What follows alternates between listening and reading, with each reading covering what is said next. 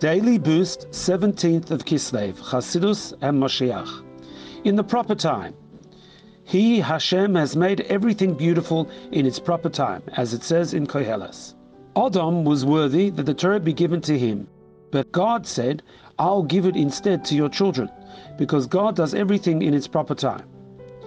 How is it that the deepest secrets of the Torah will be revealed and understood by the last and lowest generation?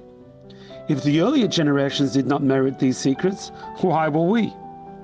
The previous higher generations were worthy. Nevertheless, it was not the proper time for these matters to be revealed.